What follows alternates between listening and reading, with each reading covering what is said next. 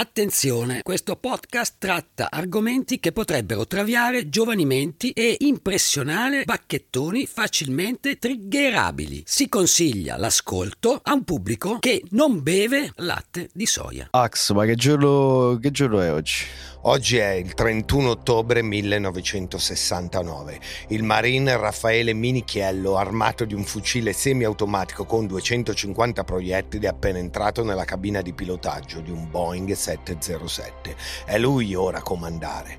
I passeggeri e l'equipaggio sono adesso alla sua mercé, aspettando di capire le sue intenzioni. Questo è il caso Minichiello, 18 ore per morire su Non aprite quella podcast! E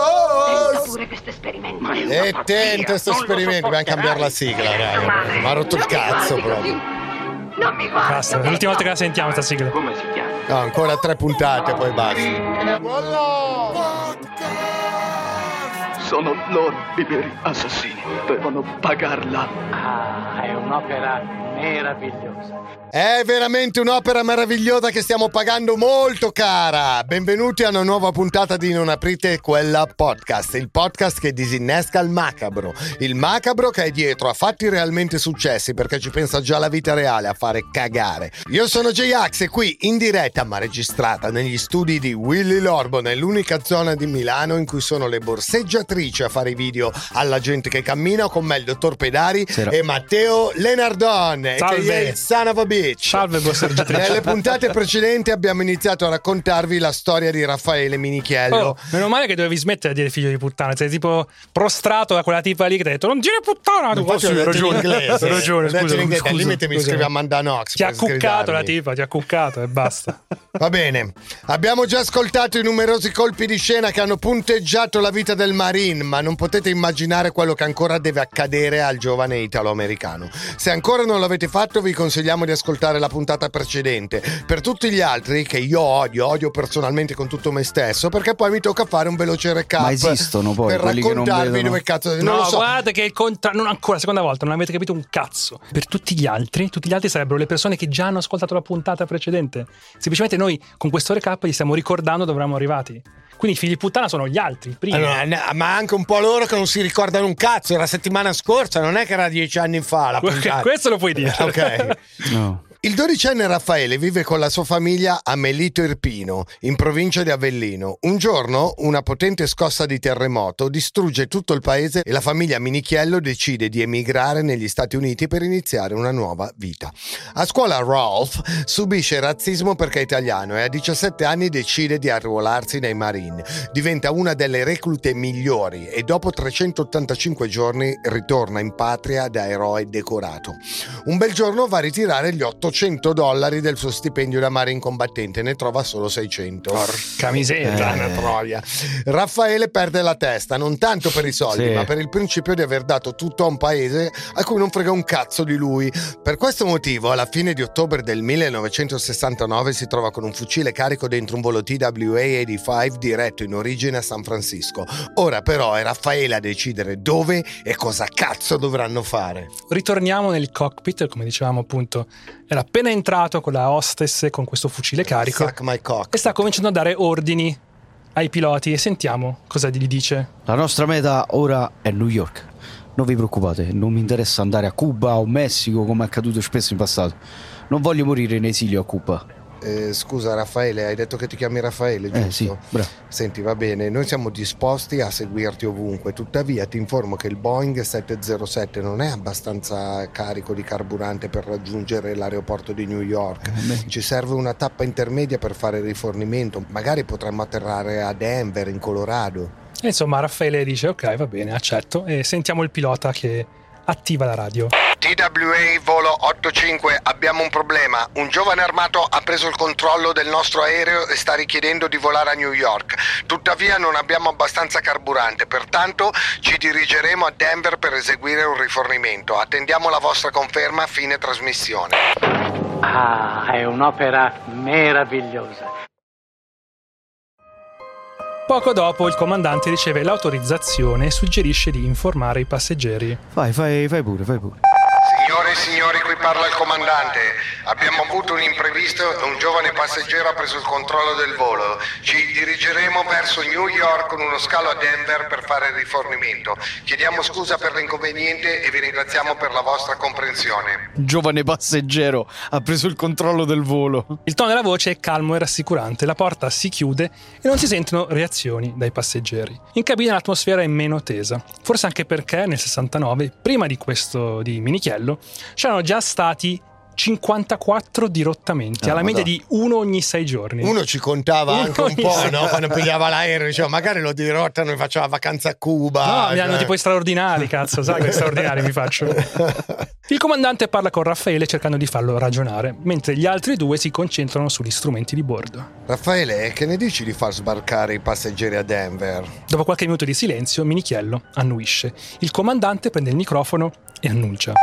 Signore e signori, il vostro viaggio terminerà a Denver. La TWA, con profondo rammarico per l'inconveniente, si assicurerà di trasferirvi immediatamente a San Francisco con un altro volo. Nel frattempo tutte le bevande sono disponibili gratuitamente per voi. E rivolgendosi a Raffaele aggiunge... Ti invieremo poi il conto a casa. Paghi tu poi. Beverage. C'è anche il cameratismo ormai. Beverage. Poi il comandante Cook propone un'altra richiesta.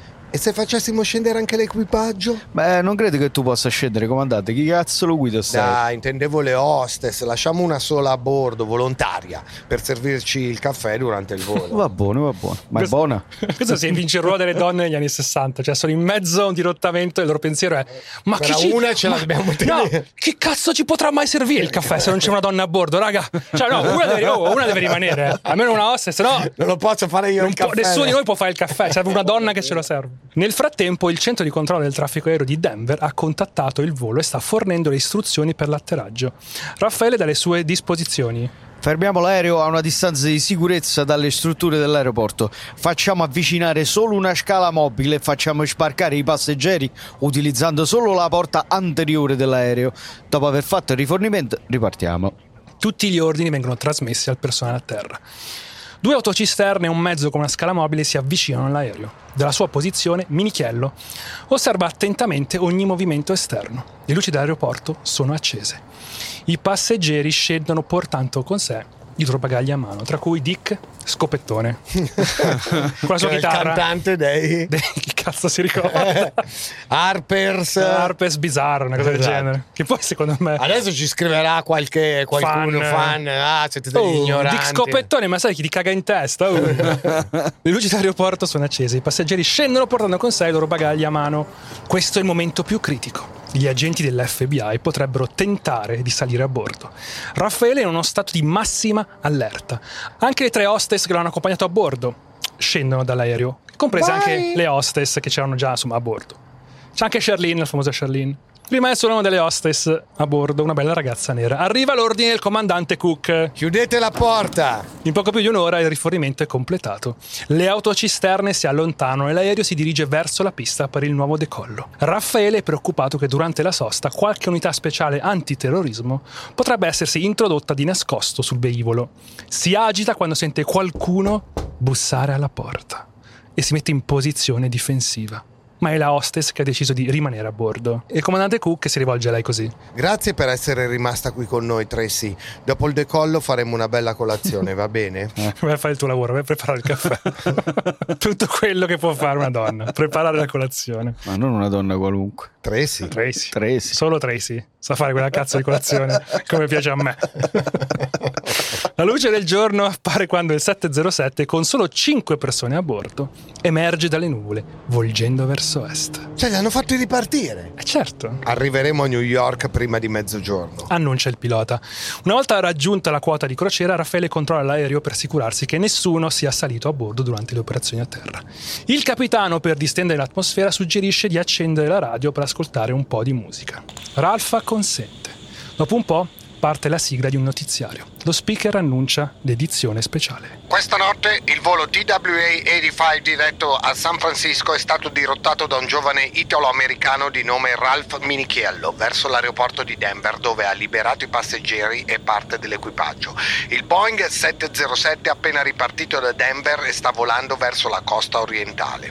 Fonti attendibili indicano che il giovane criminale sia armato di un fucile. Si pensa che farà scala a New York, dove tutte le strutture dell'aeroporto sono state messe in allerta. Stiamo tentando di contattare la famiglia di Minichiello a Seattle. Ecco. Si sente una voce femminile singhiozzare. Raffaele, figlio mio, arrettiti, vedrai che andrà tutto bene, mamma. Raffaele ordina di spegnere immediatamente la radio. Spegni. Basta, stava mamma, va. No, mamma. Non aveva previsto che la sua famiglia sarebbe stata coinvolta e ora ne è visibilmente scosso. Ora sentiamo la testimonianza della sorella Anna, che descrive quei momenti nel libro di Vercesi. Eravamo annichilite.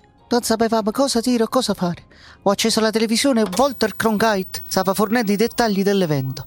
Le accuse andavano dalla diserzione alla pirateria aerea.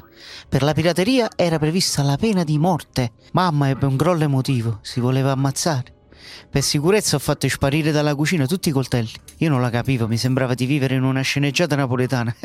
Mamma urlava con le braccia alzate, si strappava i capelli e si mordeva l'indice.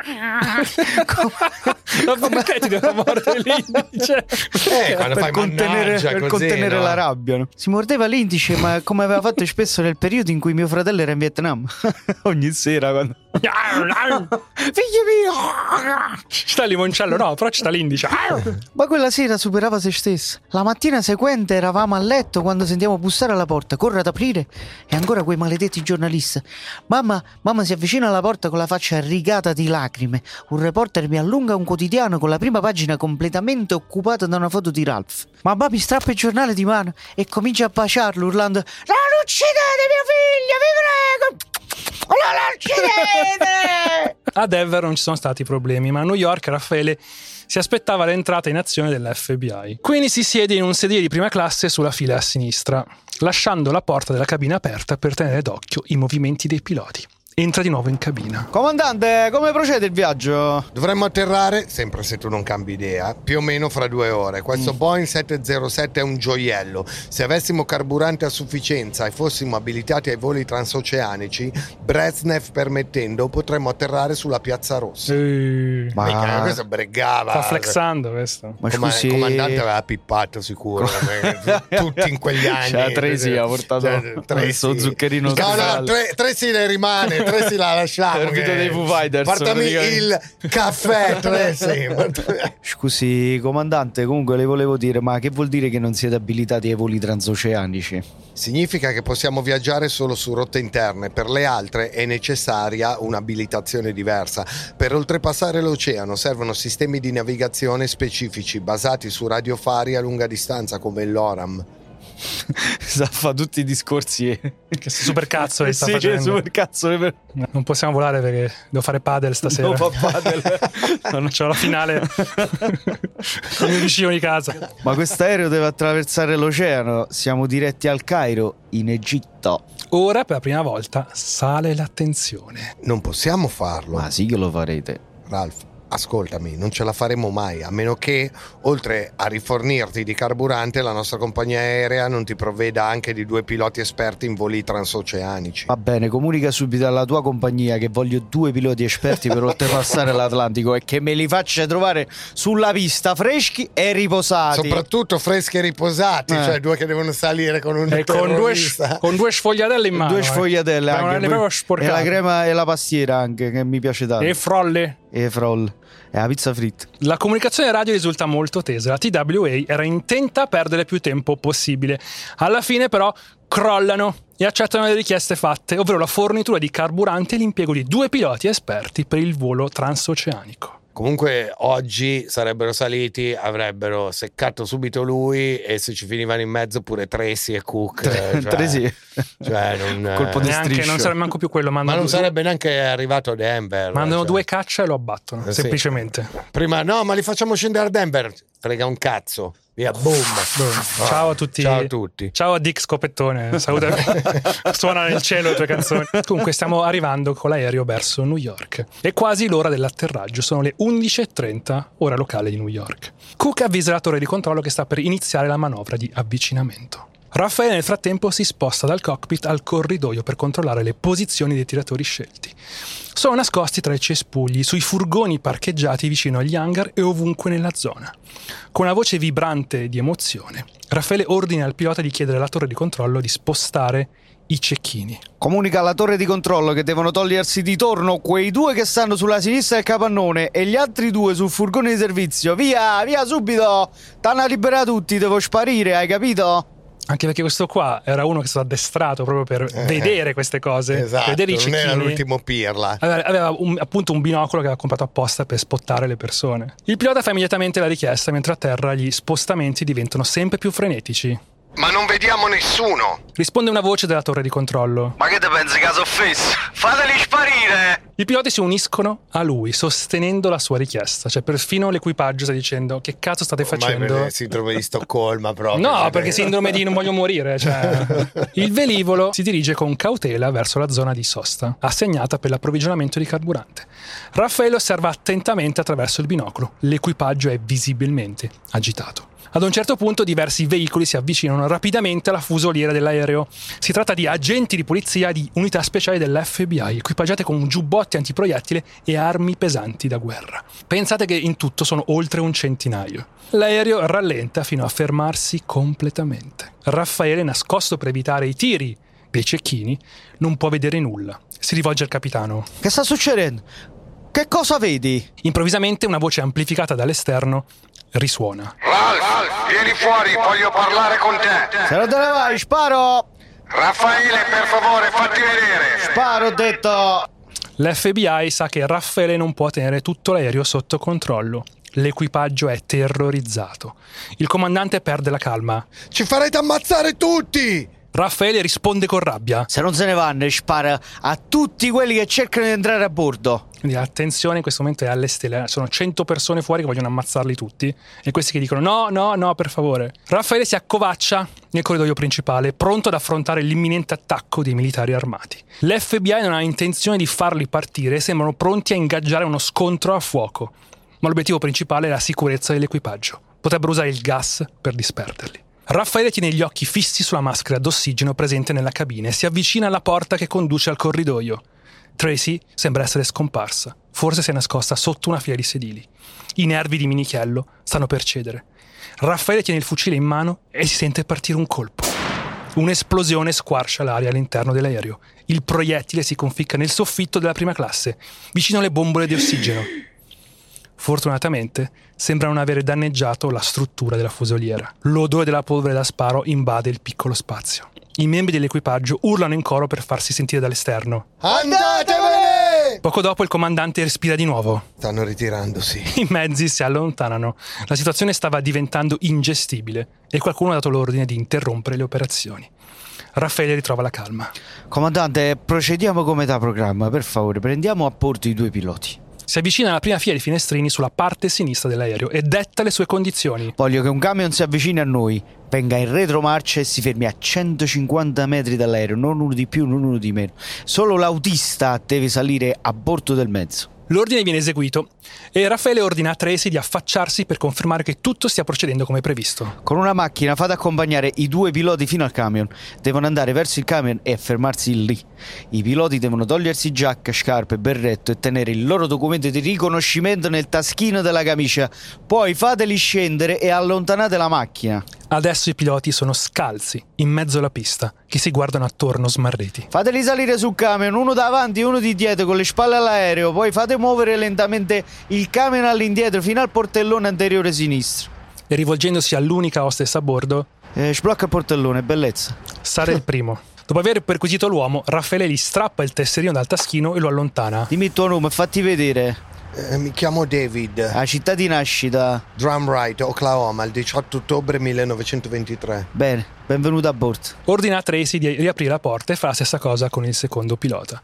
Una volta chiuso il portellone, mentre tutti aspettano l'autorizzazione per il fornimento, Raffaele all'improvviso dà quest'ordine. Partiamo! Ma abbiamo poco carburante. E facciamo scalo in un altro aeroporto. Dove andiamo? All'aeroporto più vicino per rifornirci. E allora penso che andremo a Bangor nel Maine. Va bene, ma la mia destinazione finale, comandante, è il Cairo. Il decollo avviene alle 12:10, è trascorsa solo mezz'ora, qualche minuto in più e probabilmente la vita di molti sarebbe finita su una pista al JFK di New York. Il comandante Cook racconterà al New York Times questo a proposito dell'incontro con l'FBI di New York. Siamo stati seduti accanto a quel ragazzo per 6 ore e l'abbiamo visto trasformarsi praticamente da un maniaco delirante a un giovane abbastanza compiacente e intelligente con senso dell'umorismo.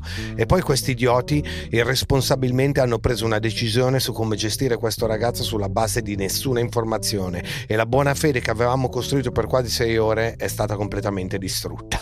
Mi fa morire che chiama idioti quelli dell'FBI. L'FBI del New York, teste di cazzo. Il pilota designato prepara il piano di volo. Dobbiamo fare una sosta a Shannon in Irlanda, poi a Roma per un ulteriore rifornimento, poi possiamo procedere verso l'Egitto come richiesto, cioè gli faceva fare il giro del mondo. Perché in quel periodo gli aerei non è che erano così a lungo raggio come oggi, dovevi fare spesso troppi aeroporti, mi sa. All'aeroporto di Bangor sembra essere tutto regolare. Il carburante viene caricato a tempo di record. Alle 13:45 riprendono il volo. Tracy, che è fondamentale in questa storia, salva l'equipaggio, ciò che rimane, tè, caffè e qualche biscotto. Il comandante Cook si siede in una poltrona e chiude gli occhi. Nella cabina 2 uomini senza scarpe e con le maniche della camicia arrotolate stanno pilotando l'aereo verso l'Europa. Il tecnico di bordo è chinato sugli strumenti. Raffaele si accende una sigaretta e passeggia avanti e indietro per il corridoio, sentendosi improvvisamente stanco. Ma non può accedere ora. Il grosso è già stato fatto. Si siede su un bracciolo con gli occhi fissi sulla cabina di pilotaggio e cerca di concentrarsi sulla tappa successiva. C'era ora un grosso quesito da affrontare. L'FBI avrebbe potuto ripresentarsi di nuovo all'aeroporto irlandese dove prevedevano di fare scalo per il carburante. Il comandante Cook si avvicina a Raffaele e comincia a parlare con lui. Posso farti una domanda personale? Non sembri una persona problematica, dici di non avere dipendenza, sei stato un marine, sei abituato alla disciplina. Non credi che questa sia una reazione un po' troppo estrema? E quando arriveremo al Cairo cosa farai lì? In un luogo così lontano e diverso dal tuo solito ambiente. Comandante, ci fermeremo prima di arrivare lì, ma non voglio che nessuno lo sappia ancora. Hai capito? Vuole andare a Roma, ecco perché doveva passare da Roma, mica come dice Matteo. Stiamo volando a oltre 9.000 km di altezza sull'Oceano Atlantico, non possiamo tornare indietro. Negli Stati Uniti, nella migliore delle ipotesi, ti arresterebbero e finiresti in prigione. In Europa, come cazzo pensi di cavartela? Cook ora si avvicina e lo fissa negli occhi. Se avessi avuto l'opportunità di parlare con te prima, avrei impedito il dirottamento di questa linea. Te li davo io sì, $200 questo. Che cazzo. Raffaele vorrebbe rispondergli, ma non trova le parole.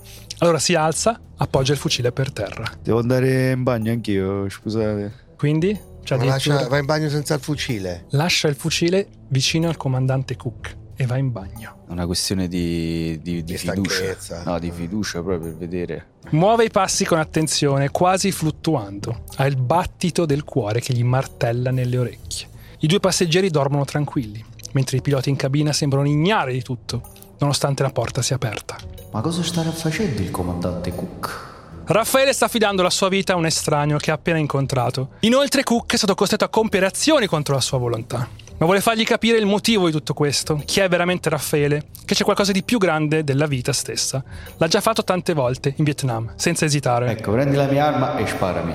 Divento un eroe per i tuoi, per la TWA, per il colonnello che voleva mandarmi davanti alla corte marziale, per gli Stati Uniti che mi hanno tradito per l'anima dei Kid World. Solo quando... Cioè non l'ha lasciato perché si è dimenticato il fucile. Allora per dire dai se devo morire ammazzami adesso, cioè secondo me preferisco che mi ammazzi tu. Ma sì. Solo quando afferra la maniglia del bagno sembra riprendere coscienza di ciò che sta facendo. Si guarda allo specchio e pensa: è finita. Uscirò e lo vedrò con il fucile puntato contro di me. Guarderò negli occhi la morte. Invece Donald è seduto al suo posto, con la testa che si intravede dalla poltrona e il fumo del sigaro che si alza nell'aria. Chiunque sa maneggiare quell'arma, figuriamoci lui che è stato un militare esperto. aspetta che mi avvicini per non sbagliare il bersaglio, vuole guardarmi negli occhi mentre mi uccide.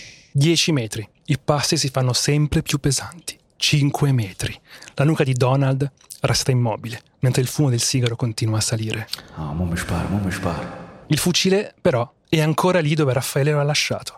Raffaele si siede e prende l'M1 tra le mani. È perché non mi hai ucciso, il fucile è carico, io non ho altre armi con me.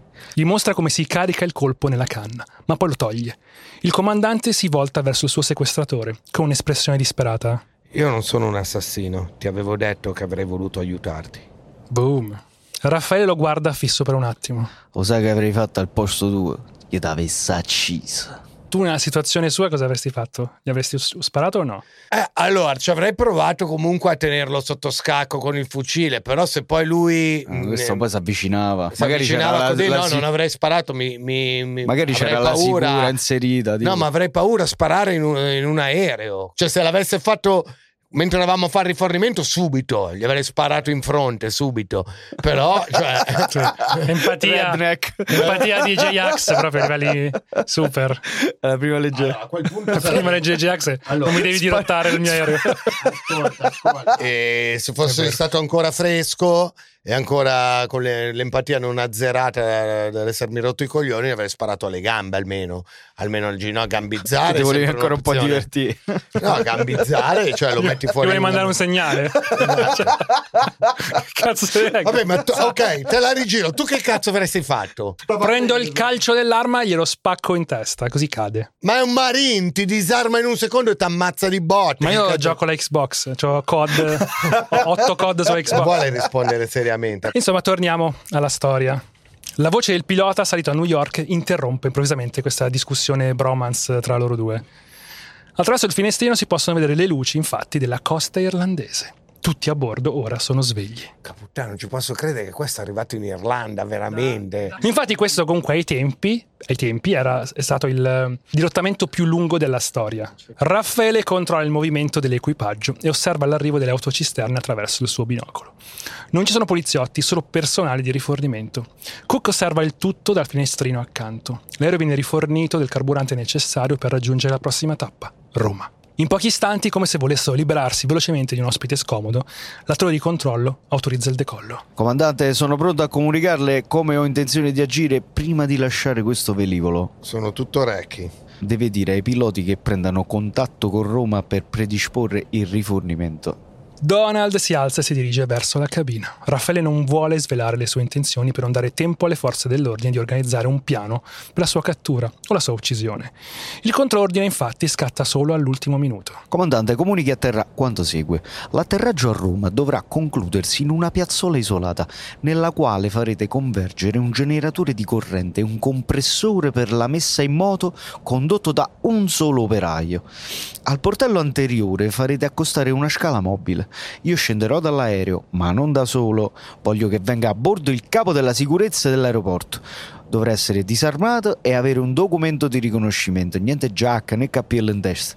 Arriverà guidando personalmente un'automobile. Solo sfogliatelle. Che parcheggerà alla base della scala. Se farete quanto richiesto, abbandonerò il velivolo, senza dubbio. Il Boeing sorvola Roma. Sono quasi le 5 del mattino. Per l'ultima volta il Boeing estrae il carrello. Sono passate 19 ore dalla partenza da Los Angeles. L'aereo tocca terra e si dirige verso la piazzola designata, numero 30. Raffaele si è messo la giacca scura e tiene la borsa stretta a sé mentre si avvicina al portellone. Improvvisamente un'auto grigia si ferma all'esterno della scala e rimane accesa. Un uomo sulla cinquantina con una camicia a righe scende dall'auto e si avvicina alla scala. Raffaele stringe il fucile fra le mani preparandosi per l'incontro. La hostess apre il portellone e l'uomo sale a bordo, portando con sé una brezza fresca e l'odore del cherosene. Raffaele si rivolge a Cook. Dammi il tuo biglietto da visita, che se ce la faccio ti mando una cartolina. Adesso te la dovrai vedere tu con la TWA e con l'FBI. Saranno neri con te perché non mi hai disarmato. Io spero che non ti succeda nulla comunque. Grazie, grazie assai, eh. Questa comunque è una cosa che lui aveva fatto praticamente con tutte le persone che aveva incontrato durante, insomma, questo folle viaggio. Aveva cercato di prendere a tutti le loro generalità per poi... ti scriverò, ti chiederò scusa. Fondamentalmente era un bravo guaglione. Era un bravo guaglione. Al New York Times il capitano Cook racconterà il racconto di quelle drammatiche ore difendendosi dall'accusa di non aver fatto nulla per fermare il dirottatore. La polizia di Roma ha fatto fare brutta figura all'FBI che voleva giocare allo sceriffo aprendo uno scontrofuoco con un presunto criminale per assicurarlo alla giustizia. Sarebbe finita con la morte del ragazzo senza che fosse necessaria, con la probabile distruzione inoltre di un aereo da $7 milioni con grossi rischi per i 4 membri dell'equipaggio. Grazie al nostro comportamento si è speso meno in polvere da sparo, un po' di più in carburante. Mega Cook è un vero boss. Lui secondo me è il vero alfa, uno che riesce a risolvere una situazione senza usare la forza. Quello è il vero alfa. Ma torniamo a Raffaele e al suo incontro con il capo della sicurezza di Fiumicino. Volta diverso di me, mani sulla testa e niente movimenti bruschi. Raffaele lo perquisisce tenendolo sotto tiro e gli ordina di mostrargli il documento. Sono il vicequestore Pietro Gulì dell'aeroporto di Fiumicino, ma ho dimenticato il documento in macchina. Allora stai sicuro che è lui? È lui, non c'è bisogno di altra prova. Un lavoro avevi da fare. Avevi una compito, cosa, un cazzo di documento, una cosa, il documento. L'ho dimenticato in macchina. Porca troia. Raffaele si preoccupa, potrebbe essere un trucco per studiare la sua strategia e lanciare un'offensiva. Ma sarebbero così sciocchi da costringerlo a ucciderli tutti proprio ora? Deve fidarsi, anche perché si ricorda che è italiano e quindi funzionano così le cose. Ah, veramente? E allora va la pigliava. Gulì scende dalla scaletta e ritorna poco dopo con il documento. Raffaele lo esamina. Gulì è nato a Palermo e lo perquisisce nuovamente. Deve essere un uomo molto coraggioso a consegnarsi così a un rapitore dopo tutto quello che gli avevano detto su di lui. Adesso scendiamo lentamente ed entriamo in macchina insieme. Minichiello poggia la canna del suo M1 alla schiena del vicequestore. Prende la borsa e insieme scendono dall'aereo. Non ha ancora inserito un proiettile nella carabina. Pensa: se mi vogliono sparare non avrò il tempo di reagire. L'unica cosa che posso fare è uccidere il mio ostaggio. Quindi per questo motivo l'arma è scarica. Perché diceva che senso ha? Al massimo posso uccidere questo povero Cristo. E non lo voglio fare. E non lo voglio fare. Stiamo facendo l'apologia nel Minichiello comunque. Vabbè, ognuno poi alla fine deciderà insomma come trarre le sue conclusioni. C'era la pagina Instagram Le bambine di Minichiello. Il vicequestore si avvia per primo verso l'auto. Siediti al volante. Il vicequestore obbedisce. Minichiello sale sul sedile posteriore e tiene l'arma puntata alla testa del vicequestore. Guida fuori dall'aeroporto, vai con calma. La macchina esce attraversando uno dei cancelli secondari. I cartelli indicano la direzione grande raccordo anulare. Il poliziotto è teso. Ho 2 figli, uno di questi ha quasi la tua età, l'altro è più piccolo. Paesano, non ti preoccupare, non ti faccio niente, fai solo quello che ti dico, portami a Napoli. Ma non abbiamo abbastanza benzina. Questa è la sua croce, questa. Ma una volta a me io potrei mangiare la pizza da Sorbillo. Questo è arrivato in riserva a prenderlo, porca puttana. Ho capito, ma Roma-Napoli. Forse anche era una strategia mettere la macchina mezza vuota, no? Raffaele trema, ma non solo per il freddo. Minichiello realizza che fuggire verso sud non ha alcun senso. Non conosce le strade, le distanze, nulla. Improvvisamente intima al poliziotto di svoltare a destra. Gira a destra. Così, a caso, eh? A cazzo. Si trovano sulla via Tuscolana. Le macchine davanti rimangono sorprese, ma quelle dietro, che sono ovviamente la polizia, continuano a inseguire. Ecco, ancora a destra.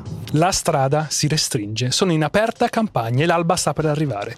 Tra poco non sarà più possibile nascondersi. Inoltre, la strada finisce e si mettono in una via senza uscita. No. L'auto si ferma di fronte a un cancello chiuso. Le auto della polizia si fermano a una distanza di sicurezza.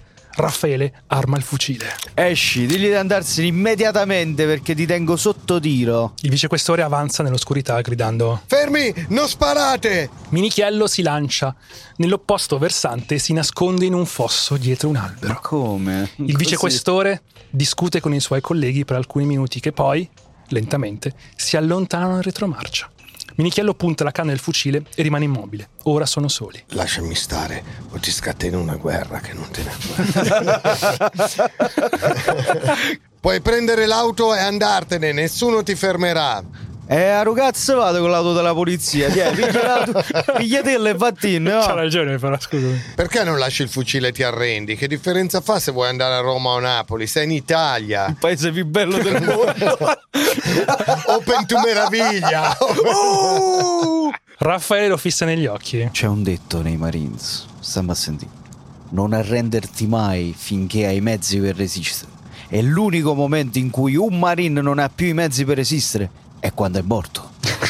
Ti immagina questo, dice quest'ora, dice porco che cane, cocktail mortale, cioè questo Minichiello con la retorica dei marine veramente cioè, tutto per $200. Lo guarda per l'ultima volta e, senza dire una parola, inizia a correre a zig zag, scomparendo dalla sua vista. Correre a zig zag, così lo insegna. Fa ridere dirlo, ma è così che bisogna fare, cioè, quando ti sparano di correre a zig zag. Lui letteralmente mo è scappato in mezzo alla campagna laziale. Cioè veramente siamo in situazione Rambo, cioè, è passato momento. Pure per casa mia. È in questo momento nella campagna del Lazio un marine che sta fuggendo dalla polizia italiana, che dopo aver dirottato per 20 ore un cazzo di Boeing. Ma perché non ho mai fatto un film su sta roba? Cioè, altro che Cocaina Orso, cioè questo sarebbe un film della Madonna. La polizia italiana sta cercando Minichiello ovunque. Tu pensa come gli girano i coglioni a sti poliziotti qua, figa, nel 69, figa, che si trovano con un marine in giro per la loro campagna, svegliati all'alba. Ora il Viet Cong è diventato lui. Quando trova un nascondiglio si ferma e aspetta, cercando di capire se lo stanno ancora inseguendo. Poi riprende la corsa, seguendo l'istinto che gli suggerisce dove andare. È l'alba, il cielo è limpido e senza nuvole. Nota una casa bianca con una macchina parcheggiata accanto, ma decide di non rubarla perché non sa come farlo. Continua a correre senza una meta precisa, fino a quando non arriva davanti a una piccola costruzione in muratura, alta 2 metri e larga circa 3, con una porta di legno. La porta non è chiusa a chiave, forse perché è un deposito per strumenti da lavoro insieme a una pila di legna da ardere accanto. Raffaele la chiude e la blocca con una piccola trave di legno. Si sentono i cani della polizia abbaiare in lontananza, ma non hanno ancora individuato la sua posizione. Non hanno mai potuto annusare qualcosa di suo, del resto. Stanco e teso, butta a terra la borsa e si siede nell'angolo opposto alla porta. C'è un'apertura quadrata da 1 metro da terra, da cui può vedere una vasta area di campagna con un leggero pendio che porta a una collina.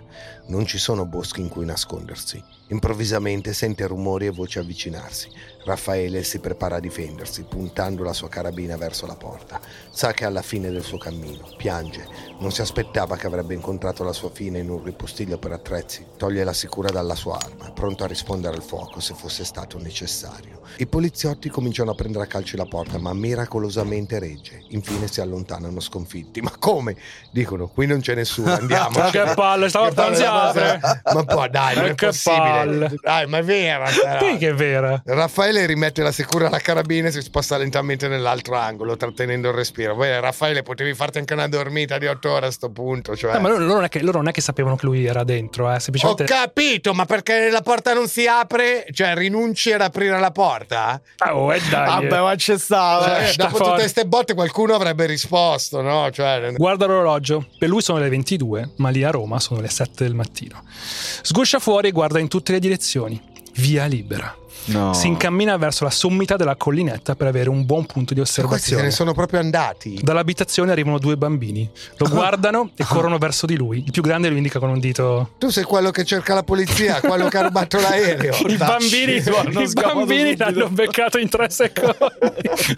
Non la polizia, i bambini l'hanno beccato il marine in 3 secondi. In tutta Italia ci sono edizioni speciali in radio e tv che parlano della fuga di Raffaele, anche ovviamente nella zona di Roma. No, io mi chiamo Antonio Dochira. No, tu parli strano. No, ma che dici? Sono Antonio Dochira. Antonio Dochira. Che cazzo di cognome è Dochira? Mai sentito. Finalmente raggiunge una strada e comincia a fare l'autostop mentre le gambe gli cedono. Una vettura grigia con una coppia di anziani si ferma. Appena l'autista abbassa il finestrino, Raffaele apre la portiera posteriore. Dove devi andare? No, vado a Salerno a visitare i parenti. Stai sbagliando strada, noi ci dirigiamo vicino qui al santuario del Divino Amore per la festa di ogni santo. Vero, era Halloween, ragazzo. Andrò alla messa con voi e poi proseguirò il mio viaggio, se non vi dà fastidio. La signora molto premurosa gli chiede se ha freddo, perché lui comunque è partito vestito da Los Angeles a fine ottobre e ora sta a Roma appunto a fine ottobre. Più avanti un blocco stradale. 2 auto della polizia, ai lati della strada, controllano il flusso del traffico, facendo passare i veicoli uno alla volta. non fanno nemmeno caso all'auto con Raffaele. Grande, grande. Che figata, dai. Ah, ci sono due vecchi, me lasciali andare, no? Che figata, che figata. Cioè. La macchina raggiunge il Divino Amore, un santuario in cima a una collinetta. Parcheggiata la vettura, scendono e si avviano lungo la salita verso il portone principale. Raffaele si allontana dai vecchi e accende la sua radiolina per ascoltare le ultime notizie. Una serie di servizi speciali si susseguono rapidamente. Da buon marine decide di osservare la situazione dall'alto e si dirige verso la collina. Due elicotteri sorvolano incessantemente la zona. È sicuro che abbiano circoscritto il perimetro nel quale si trova. Raggiunto il santuario, fa un breve giro per poi decide di entrare in chiesa. Una volta sua madre gli aveva detto che in chiesa non ti possono arrestare. Lo sanno tutti, in chiesa se sei un prete puoi ammazzare 40.000 persone, ma se entri in una chiesa è zona franca, proprio è intoccabile, sai. È tipo la lobby di Fortnite, no, è fuori dalla nostra giurisdizione. Tipo nella spawn zone, non puoi, solo puoi ucciderti in quel momento. Estremamente stanco, spera solo di potersi riposare. Appoggiandosi al muro nota che la messa è in corso, ma fatica a tenere gli occhi aperti. Decide così di uscire per rinfrescarsi un po'. No. In lontananza si avvicina un prete. Potrebbe essere la sua salvezza, il suo aiuto. Si avvicina e lo saluta, ma le parole gli si bloccano in gola quando incrocia lo sguardo terrorizzato del prete. Capisce subito che è stato riconosciuto e decide di tacere. Ah, è un'opera meravigliosa. Esce dalla chiesa e all'improvviso qualcuno da dietro lo afferra per le braccia, mentre un altro gli sfila il portafogli dalla tasca posteriore. Raffaele Minichiello? No, il mio nome è Antonio Tochira. Il poliziotto in borghese, aprendo il documento che tiene in mano, ribadisce: tu sei Raffaele Minichiello. Lo ammanettano senza che lui opponga resistenza. Ma scusa, ma perché mi state arrestando? Il sacerdote aveva chiamato la polizia. No. Una piccola folla lo circonda. Tra di loro riconosce il vicequestore Gulì, che dice ai suoi uomini: non fa niente, non gli mettete le manette, non è necessario. Si faceva voler bene da tutti, però, dai. No, vabbè, lui ha avuto un culo leggendario perché ha trovato veramente solo persone estremamente empatiche. Conosciamo un po' il vicequestore Gulì, probabilmente la seconda persona che salva la vita a Raffaele con il suo comportamento, appunto, come dicevamo, empatico.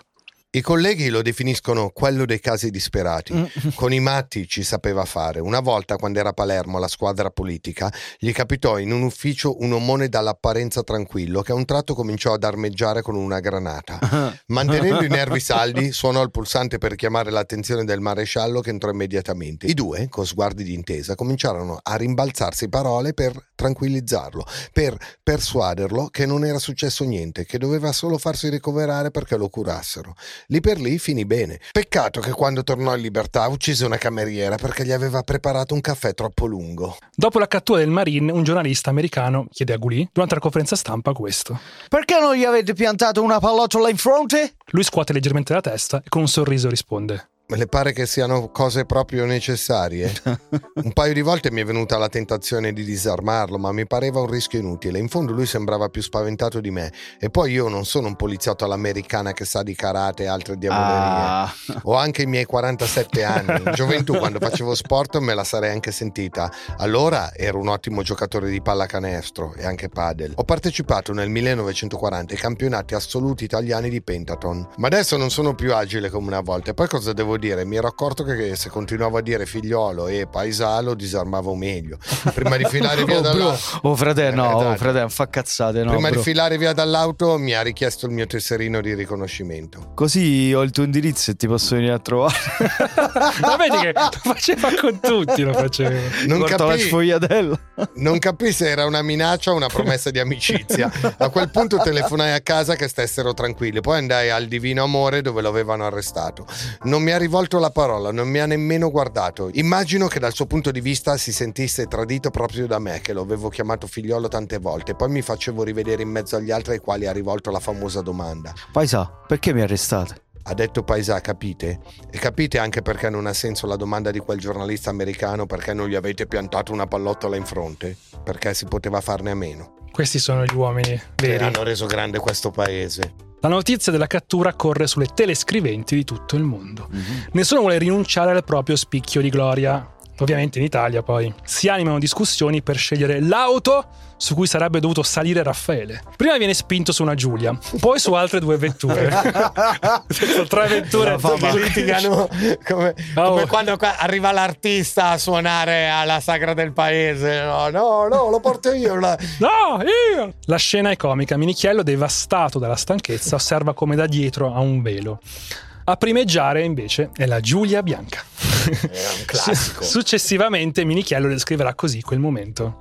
La soddisfazione per aver catturato un pericoloso criminale era così contagiosa da farmi dimenticare che il criminale in questione ero io. La mia percezione della realtà era talmente alterata che, senza manette, sbirciai la beretta 34 del poliziotto seduto alla mia destra. Un pensiero folle mi suggeriva di dirottare anche la macchina da polizia, ma per fortuna mi trattenni. Beh, insomma, secondo me poteva farci a stare in giro altre 24 ore, cioè. Beh, sicuramente se avesse voluto li avrebbe presa quella cazzo di pistola e avrebbero fatto come diceva lui. Però pensa che questi che manco lo ammanettano. Vabbè, altri tempi, altro paese. Entrano a Roma a sirene spiegate percorrendo la via Ardeatina. Minchia, se non vai sull'Ardeatina senza sirene spiegate non passi, puoi andare da nessuna parte. Non ti viene il cazzo duro? No.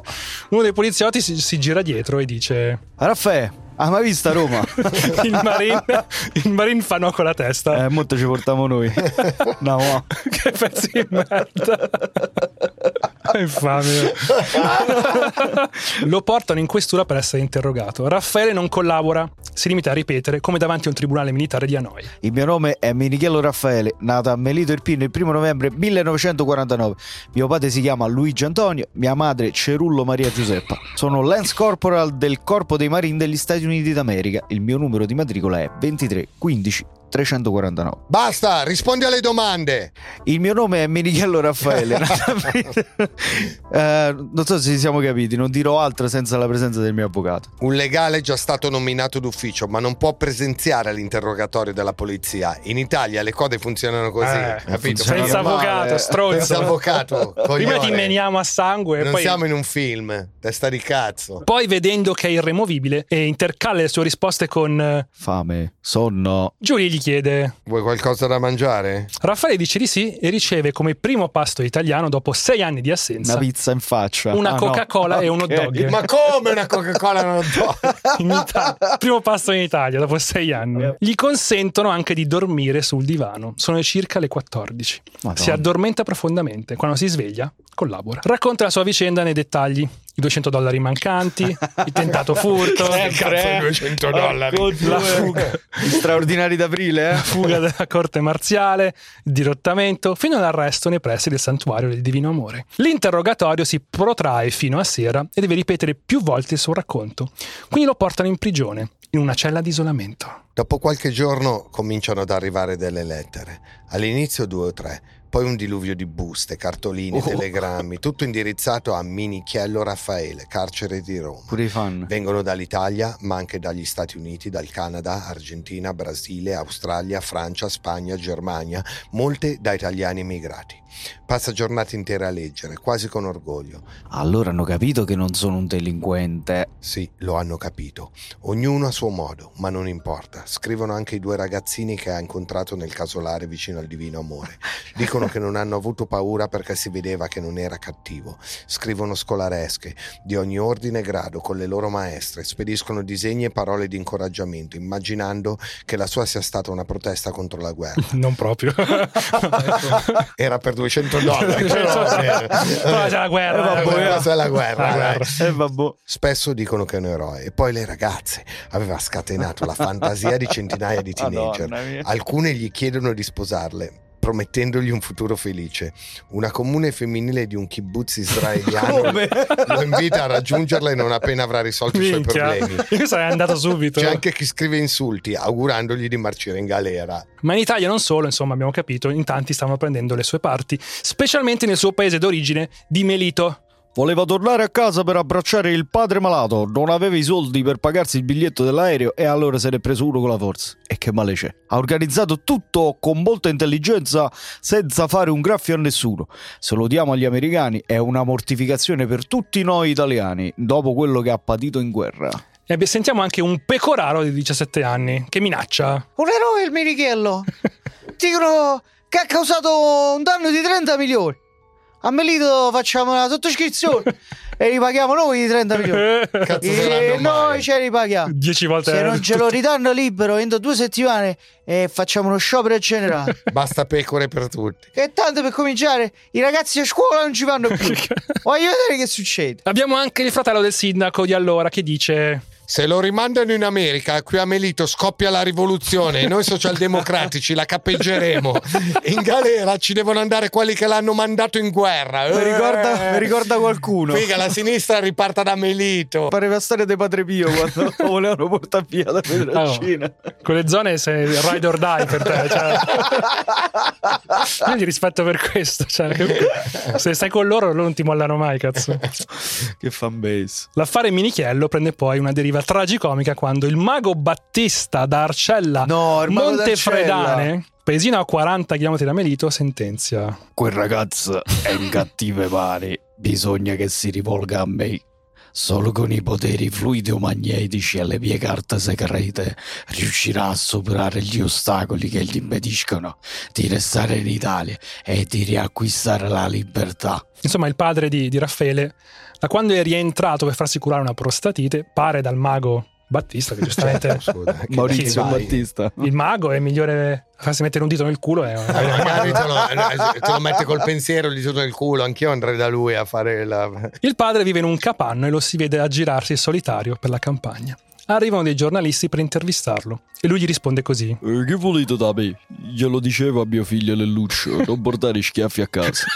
Lelluccio. Non portare schiaffi a casa è bellissimo come espressione. Gli dicevo sempre: levati gli schiaffi da faccia se ti fanno un torto. Abbi alto e grande il senso dell'onore, eh? Non portare mai a casa la vergogna. Sì, uomo, anche a costo di piangere, ma se devi piangere fallo di nascosto.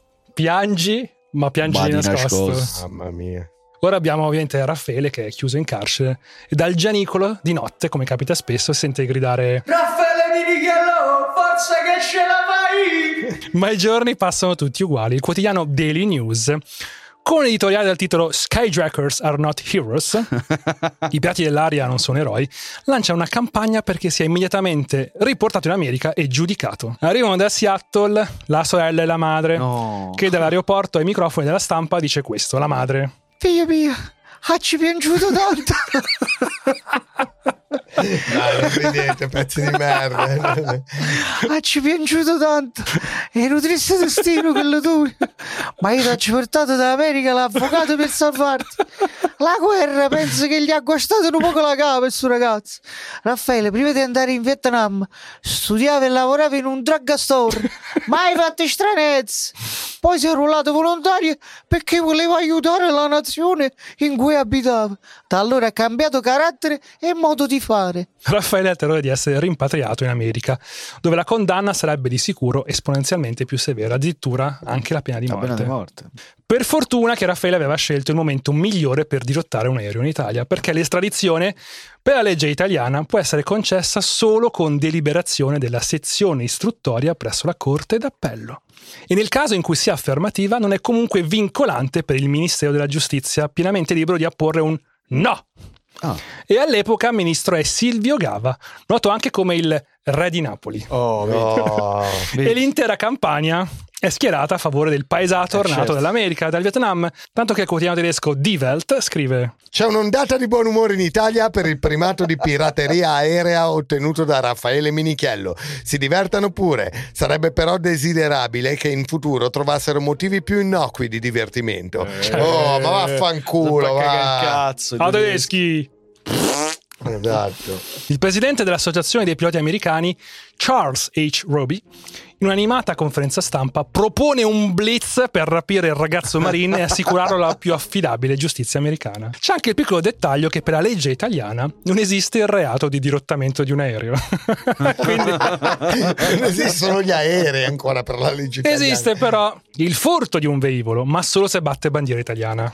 Quindi... Ok. Questo comunque... un cazzo. ai tempi, poi adesso immagino che poi l'abbiano inserita come legge. Si apre così un dibattito a cui partecipano i nomi più importanti dell'avvocatura dell'Accademia. Bisogna individuare un reato che gli assomigli, come la rapina, ma anche questa è una forzatura.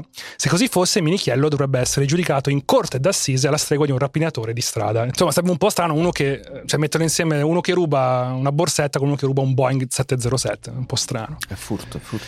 L'Italia è il paese che amo. Sì. Una sola cosa sembra chiara: la magistratura italiana è decisa a giudicare il dirottatore in Italia. Eravamo ancora uno stato sovrano allora, eh? Sull'estradizione si valuterà a suo tempo. Nel frattempo i comitati spontanei nati a Melito per strappare Raffaele dalle grinfe degli americani individuano un giovane e promettente avvocato abruzzese per Raffaele, Edmondo Zappacosta. Ah, quello che aveva consigliato la madre. No, la madre aveva consigliato un portato all'americano per difenderlo. L'americano è servito un cazzone che tra l'altro registrava le loro conversazioni e poi ha venduto le conversazioni alla rivista Time, che ha scritto un articolo insomma, sul dirottamento. Sì, l'hanno cacciato via subito sto pezzo di merda. La madre l'avranno sicuramente raggirata. Sì, sicuro.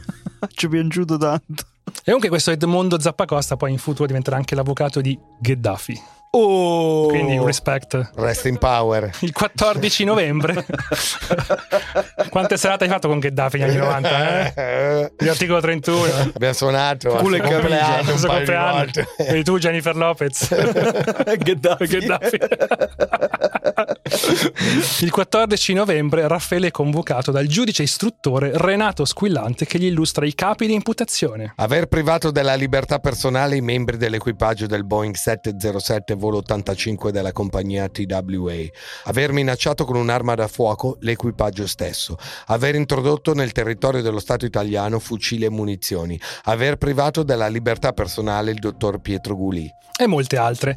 Tutti sperano nella semi-infermità mentale per risparmiarsi parecchi anni di detenzione. Raffaele è l'unico che non averla chiesta e per questo è considerato matto davvero. Sì. Tutti si proclamano innocenti o reclamano il diritto a molte attenuanti. Gli unici rassegnati sono quelli che, come lui, sono stati colti con le mani nel sacco. L'avvocato Zappacosta ogni settimana dice: ricordiamoci che l'avvocato Zappacosta è abruzzese. Ci vorrà tempo prima di andare davanti ai giudici, 6 mesi, forse un anno. I reati che ti contestano, se non riusciamo a farli cadere almeno in parte, possono cumulativamente arrivare a 30 anni. Ma di fatto non te li possono dare. Penso che uscirai presto fra condoni e amnistia. Non ti preoccupare, siamo in Italia, ti preoccupare. La destinazione è il carcere di Rebibbia. Un giorno Raffaele viene convocato nella sala degli avvocati. Entra ma non vede Zappacosta. Si presenta invece un uomo di mezza età, distinto, elegante, con una borsa nera e vestito con un completo tutto di nero.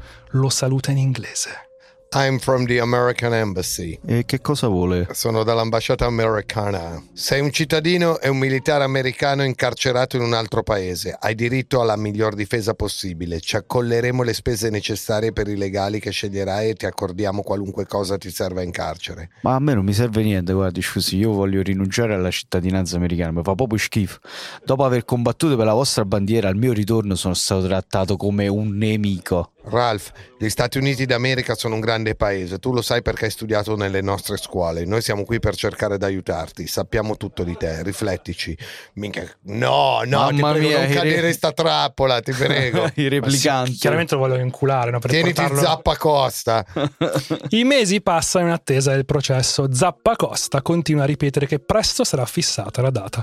Ogni mese riceve la visita del padre, che si fa accompagnare in macchina da un cugino. È proprio in quel periodo che lo perde. No. Raffaele si dispera. In quei mesi trascorsi in carcere il loro rapporto si era trasformato. Lo perde proprio quando sente che era diventato un vero padre. Il 1 novembre del 70, durante il primo anno di carcere, il suo 21° compleanno, Raffaele riceve un regalo: il processo. La linea difensiva di Zappacosta è di dimostrare che non è pericoloso, è pentito e oltretutto ha l'attenuante di essere reduce da un'esperienza, la guerra in Vietnam, che avrebbe sconvolto chiunque. Arriva a testimoniare il comandante Cook, che racconta anche di ciò che subì da parte dell'FBI dopo il dirottamento di Raffaele. Hoover avrebbe informato la TWA che ricordiamo che Hoover era il capo dell'FBI, tra l'altro, certo, un pezzo di merda leggendario, uno dei figli di puttana che hanno mai camminato su questa terra, pure lui, che controllava tutti, cioè, se il mondo è la merda che adesso, cioè, è una buona responsabilità di Hoover. E quindi Hoover avrebbe informato la TWA che il pilota al Donald Cook aveva incontrato qualche difficoltà nell'aviazione militare prima di passare alle dipendenze di una compagnia civile. L'FBI dunque si stava dando da fare per ottenere il suo licenziamento, ma la TWA si schiera a fianco del proprio dipendente, difendendone l'operato. Sempre secondo le accuse mosse da alcuni federali, Hoover rimase talmente contrariato da invitare il personale dell'FBI a non servirsi più della TWA e a non impegnarsi nella protezione degli aerei della compagnia da eventuali dirottamenti. Mica, sì, vedi, un pezzo di merda. Ma non si può fare, utilizzava le cose come, cioè, come se fossero sue. Sì. Cioè. Il collega di Zappacosta, il professor Giuseppe Sotgiu, conclude la sua arringa facendo sfoggia di tutta la sua retorica sarda. Ricordati che la retorica sarà sarda. Se so giù. Capace di far incazzare molti dei giornalisti americani presenti sta retorica. Sentiamola. Allora, siamo di fronte al personaggio più patetico e romantico che abbia difeso durante la mia lunga carriera forense. Patetico per quella semplicità che traspare dal candore stupito delle sue parole. Paesà, perché mi arrestate? Per il suo voler ritornare alla terra natia, per sfuggire all'ingiustizia della grande America per la quale aveva combattuto. Immaginiamo qui che c'è l'inno italiano sotto che sta suonando, eh? Romantico per lo struggente anelito di nostalgia che lo guida nell'inverosimile avventura come un antico crociato, senza viatico d'oro e spezie rare. Ma perché dobbiamo immaginarlo? Mettiamolo l'inno italiano, royalty free, mettiamolo, vai. Sono certo che i giudici italiani comprenderanno e perdoneranno un gesto determinato dalla civiltà dell'aereo e dalla barbarie della violenza bellica che ha travolto questo Don Chisciotte incolto e contadino che invece di cavalcare ronzinante volava per i cieli del mondo inseguendo il sogno e la meta della sua patria lontana. Sì! Vabbè, oh, raga, cioè, ha ragione, vaffanculo, ha ragione in pieno. Braccia tese. No, va bene, no, ancora no, però... La corte si ritira. Oh, ma non è che per amare l'Italia deve essere per forza fascio, eh? Però aiuta. Vabbè, questo te la concedo. La corte si ritira. Dopo 4 ore abbiamo la sentenza. Nel nome del popolo italiano, Raffaele Minichiello è riconosciuto colpevole. Viene condannato alla pena totale di reclusione di anni 7 e mesi 6. Viva l'Italia! Grande! Tutto il discorso di Cristo. 7 mesi 6 in 3 anni è fuori, dai, cazzo, no? Il 21 aprile 71 inizia il processo di appello. Zappacosta riesce a fargli avere riduzione della pena di 4 anni. Oltre ai 2 anni per il condono decretato nel 70. Ma Raffaele ha già scontato 1 anno e mezzo di pena, quindi viene messo in libertà subito. Italia, e non solo. Quindi in 1 anno e mezzo di terra buona uguale non ce n'è. Appena esci danno pure $200. No. Vabbè. 1 anno e mezzo di carcere. Grande. Tra condoni, riduzioni, robe. Grandioso, grandioso. 1 anno e mezzo. Sentiamo le motivazioni della sentenza. Raffaele Minichiello è un dirottatore sui generis, il quale merita una certa indulgenza sia per i motivi che lo hanno indotto a compiere il suo calmoroso gesto di protesta per il trattamento riservatogli negli Stati Uniti, sia per la sua schiettezza, sia per la sua età. Oh. Il 1° maggio del 71 Raffaele Minichiello inizia la sua nuova primavera della vita. Cioè, quindi qui c'ha anche 21-22 anni. Cioè, sì, 21 anni. Tranquillo. Certo. Che tu pensa a quanta roba gli è successa, c'ha neanche 21 anni. Ma tu grande. Qualsiasi cosa, la guerra, ha diventato un aereo, tutto. Carcere ha fatto, cazzo scappato dalla polizia. Allora, va bene tutto, grazie Italia tutto, ma per sti $200 si può fare qualcosa? Nixon, figlio di puttana. Ridammi i miei $200. Motherfucker. Abbiamo un bonus USA. Oh. Perché nel 77 Jimmy Carter varò un'amnistia generale per consentire a disertori e inadempienti della leva fuggiti all'estero di tornare a casa. Anche Raffaele, anche se lui appunto quella cazzo di guerra l'aveva pure fatta, non aveva più problemi per la sua posizione militare, quindi amnistia. Io non mi fiderei. C'è un problema. Raffaele comunque fa la sua vita, no? Si sposa con Cinzia e ha un figlio. Però nel febbraio dell'85 Cinzia rimane incinta del 2° figlio della coppia. Dopo essere stata ricoverata in ospedale durante il travaglio, lei e suo figlio appena nato muoiono a causa di una negligenza medica. Minchia, ma lui, questo in ogni paese che va viene fottuto dalle peculiarità negative di quel paese. Sì. Cioè, incredibile. E Minichiello, ancora una volta arrabbiato e deluso dalle autorità, si fa venire un'altra idea delle sue. No! Avrebbe preso di mira un'importante conferenza medica fuori Roma e avrebbe attirato l'attenzione sulla negligenza che era costata la vita a sua moglie e a suo figlio. Ha organizzato, tramite un conoscente, l'acquisizione di pistole con le quali avrebbe lanciato un violento attacco per vendicarsi. Cazzo, Raffaele, c'ha un altro figlio a cui pensare. Però, mentre si stava organizzando, Minichiello strinse amicizia con un giovane collega, Tony, che intuì la sua angoscia. Tony gli fece conoscere la Bibbia.